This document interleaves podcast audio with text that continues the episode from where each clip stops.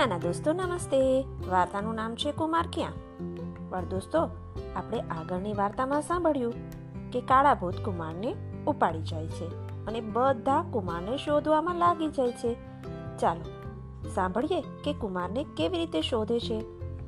One માનવોની ત્રણ ટોળી બનાવી લીધી. તેમની સાથે માનસેન, સુકેસા અને માલુદા ચાલ્યા. ત્રણેય ટોળી દોડા દોડ ઉપડી. હવે રાતનો સમય છે. અંધારું વધતું જાય છે. આગળ જવાનો માર્ગ શોધવો પડે છે. હવે શું થશે? એ વાતનો વિચાર કરવાનો પણ સમય નથી. કુમારને બચાવવો છે ને? કાળા ભૂત એને લઈ ગયા છે. તેઓ કઈ બાજુ ગયા હશે તે સમજાયું નથી. કોઈ જગ્યાએ ઊંચી ટેકરી આવે છે તેની બાજુમાં ચાલી આગળ જવું પડે છે. કોઈ જગ્યાએ ઝાડ અને છોડની ઘટા આવે છે તેમાં ઘૂસીને આગળ નીકળવું પડે છે. અંધારી રાતનો સમય હતો, અંધારું વધતું જ ગયું, કારણ કે હવે ચાંદા મામા આથમી ગયા હતા. સુકેસાની ટોળી વચમાં હતી. માનસેન મનમાં એમ હતું કે સુકેસા થાકી જ જશે, કારણ કે તે કછોટો વાળી જોશભેર આગળ જતી હતી. તે બધી વાત ભૂલી ગઈ હતી. અંધારામાં કશું દેખાતું નથી. ઊંચી નીચી ભોંય ઉપર પગ મૂકવા પડે છે. તેમાં પાછી દોડાદોડ જાય છે. ખાડામાં પગ પડે તો ઉથલી પડાય. પણ સુકેસા તો કૂદકા મારતી દોડવા જ માંડી છે. આગળ આવી એક ટેકરી. ઢાળવાળી ટેકરી હતી. એક પગલું આગળ મૂકો કે તે પગ ઊંચો થઈને અટકે અને બીજો પગ નીચો જ રહી જાય. અંધારું તો હતું જ. એમાં આગળ પગ મૂકવામાં સાવધાની ન રાખે તો લથડી પડે. સુકેશાનું પણ એમ જ હતું. આગળ પગ મૂક્યો, પાછલો પગ ઊંચો કરવા ગઈ કે આગલો પગ ખસી ગયો. લથડિયું ખાઈ ગઈ, પણ ચેતી ગઈ. જે બાજુ નમી ગઈ હતી તે બાજુનો હાથ લાંબો કરી ભોંય પર ટેકવી દીધો. એટલે ગબડી પડતા રહી ગઈ. પણ મોઢું તો પહોળું થઈ ગયું. એકદમ શ્વાસ રોકી લીધો. છતાં, ઓ બાપ રે, એવું બોલી જવાયું. પાછળથી આવતા સાથીદાર અને વન માનવ ચમકી ગયા. કાલુદા બળ્યો જુવાન હતો. તેણે ઓ બાપરેના બોલ સાંભળ્યા કે કૂદકો મારીને આગળ આવી ગયો. તેની પાછળ બધા ગભરાયા. સુકેશા બોલી? કશું નથી થયું. ગભરાશો નહીં. મારો પગ જરા લપસી ગયો અને હું ગબડી પડતા બચી ગઈ છું.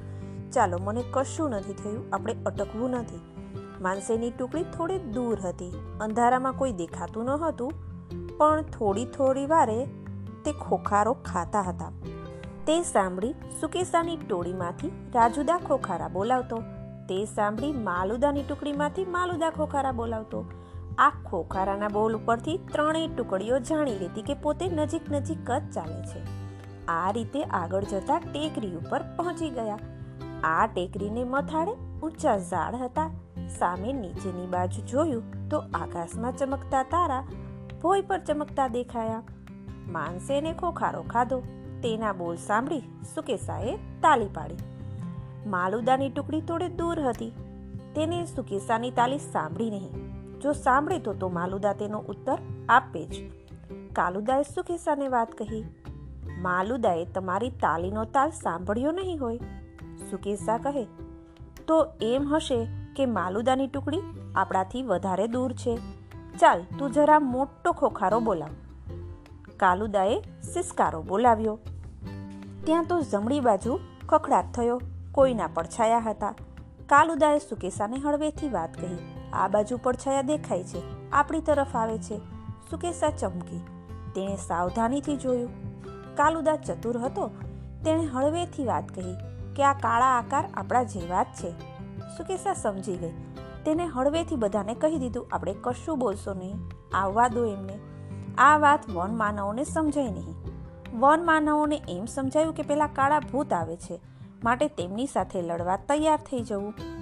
કાલુદા અને સુકેશા ચૂપચાપ ઊભા રહી ગયા. એ કાળા પડછાયા નજીક આવી ગયા છે. છતાં સુકેશા અને કાલુદા ચૂપ કેમ ઊભા છે? લડવાની તૈયારી કેમ કરતા નથી? વન માનવોએ હુંકારા બોલાવ્યા. સુકેશા સમજી ગઈ. તેણે બધા વન માનવોને વાત કહી. એ વાત જાણી એટલે વન માનવો પણ શાંત બની ગયા. હવે તો સામેથી આવનાર પડછાયા જાણે મારવાની તૈયારી કરતા હોય ને એમ ઊંચા નીચા થવા માંડ્યા. સિસકારા બોલાવતા પગ પછાડવા માંડ્યા. સુકેશા બોલી, ભાઈઓ, સિસકારા બંધ કરો, અમે તમને ઓળખી લીધા છે. ચાલો આવી જાઓ આ બાજુ. એ માનસેની ટુકડી હતી. સુકેશાની ટુકડીને બીવડાવવા માટે દાવ ગોઠવેલો. પણ સુકેશા તો સમજી ગઈ. માનસેને હસીને કહ્યું, અરે વાહ સુકેશા તારા જેવી ચતુરાઈ તો અમારામાં પણ નથી. સુકેશા કહે આપણી બધી ચતુરાઈ નકામી છે. જુઓ, સામે શું દેખાય છે? માનસેને ટેકરીની સામે જોયું. આકાશના ટમટમતા તારા જાણે ઊંચેથી નીચે ઉતરી આવ્યા છે. આ ટેકરીના પાછલા ભાગમાં મોટું તળાવ હતું. ચોખ્ખું કાચ જેવું પાણી હતું. આકાશના તારાનો પડછાયો તેમાં દેખાતો હતો. માનસેન કહે, કેવું સુંદર તળાવ છે. તેમાં તારાની છબી દેખાય છે. આમ વાત થાય છે ત્યાં જમણી બાજુ ઊભેલા વન માનવો હો હો બોલતા માનસેન પાસે આવી ગયા. ત્યાં તો તે બાજુથી એક બોલ સંભળાયો. અમે પણ આવીએ છીએ. એ બોલ ત્રીજી ટુકડીના સરદાર માલુદાનો હતો. પોતાની ટુકડીને લઈ તે પણ આ ટેકરી ઉપર ચડી ગયો. તેણે જોયું કે ટેકરીની નીચલી બાજુ તળાવ છે. અંધારામાં નીચે જવાય કે નહીં તે વાત તેને સમજાય નહીં. તેણે વિચાર કર્યો કે મારી પેઠે સુકેસા અને માનસેન પણ ટેકરી ઉપર આવીને ઊભા હશે, તો લાવ હું પણ તેમની પાસે જ જાઉં. આમ વિચારી માલુદા પણ ટુકડી સાથે ઉપર આવી ગયો. બધા એકઠા થઈને ઊભા રહી ગયા. સુકેશા કહે, હવે નીચે બેસો અને વિચાર કરો કે આ ટેકરી ઉતરી નીચે શી રીતે જવું. બધા બેસી ગયા. બેઠા એટલે થાકી ગયા છીએ એવું લાગ્યું. કામ કરીએ ને, ત્યારે થાક દેખાતો નથી. કામ પૂરું કરી લઈએ, ત્યાર પછી થાક દેખાય છે. માનસેન કહે, નીચે તો પાણી છે. અંધારામાં બીજું કશું દેખાતું નથી. આકાશનો પડછાયો પાણીમાં દેખાય છે, તેમાં ચમકતા તારા કેવા સુંદર દેખાય છે. સુકેશા કહે, આપણે તારાના રૂપને જોવા આવેલા નથી. આપણાથી એક પળની પણ વાર લગાડાય નહીં. ઝટ નક્કી કરો કે કઈ બાજુ આપણે જવાનું છે.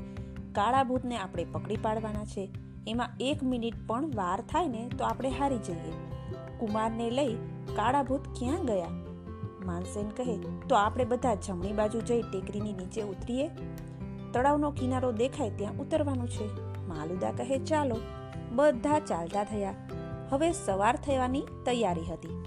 ઉગમણી દિશામાં આકાશ લાલ થવા માંડેલું. સોનેરી અજવાળું તળાવના પાણીમાં પણ દેખાયું.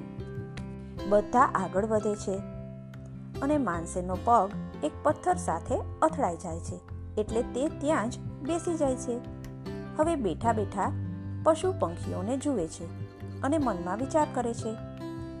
માણસોને એમ થાય છે કે જગતમાં પોતે જ એક બુદ્ધિમાન અને ચતુર છે, પણ પ્રભુના આ જગતમાં બધા પ્રાણી સરખા છે, બધામાં જુદી જુદી શક્તિઓ છે. પણ માણસમાં જરા વધારે બુદ્ધિબળ છે, એટલે એમ સમજે છે કે બીજા પ્રાણીઓમાં ઓછી બુદ્ધિ છે? તે વાત સાચી નથી. માણસ કરતાં બીજા જાનવરોનો સંસાર પ્રેમથી છલોછલ ભરેલો છે. ચકો અને ચકી કદી જુદા ન પડે. પોતાના બચ્ચાને કેવી રીતે ખવડાવી પીવડાવીને મોટા કરે છે એ જાણો છો? પોતે ખોરાક ચાવી ચાવીને રસ બનાવે છે. પછી તે રસ બચ્ચાના મોઢામાં મૂકે છે. ચાંચમાં પાણી ભરી ભરી અને બચ્ચાને પાય છે.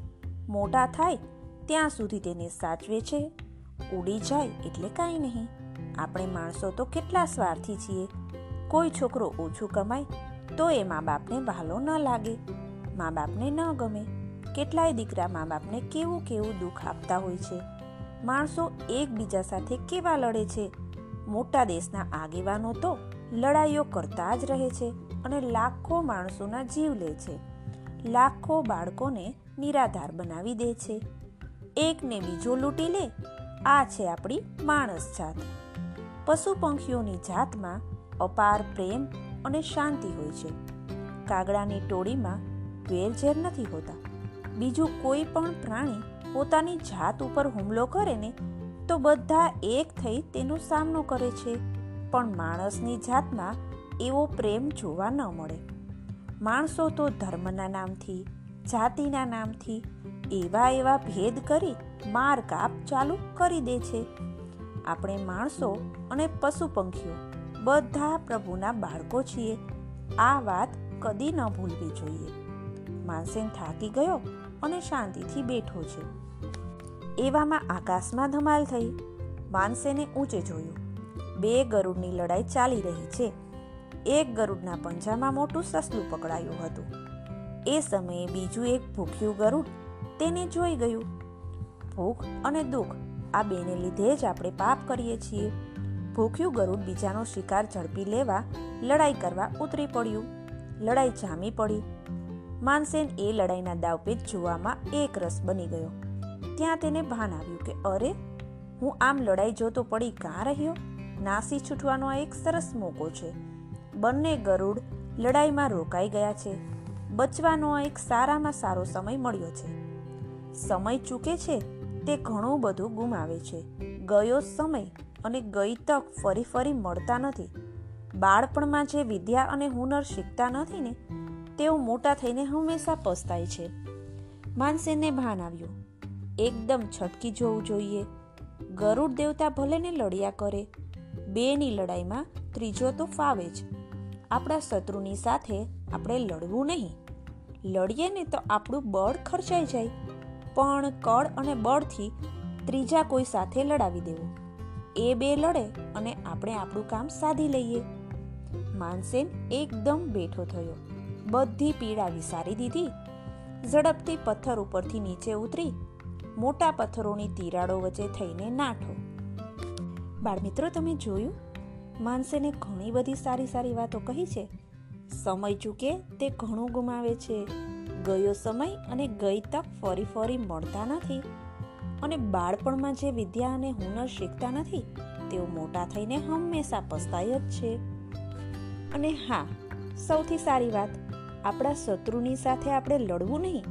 લડીએ ને તો આપણું બળ ખર્ચાઈ જાય. પણ કળ અને બળથી ત્રીજા કોઈ સાથે લડાવી દેવું. એ બે લડે અને આપણે આપણું કામ સાધી લઈએ. અરે વાહ, માનસેને તો ઘણું બધું શીખવા જેવું કહી દીધું.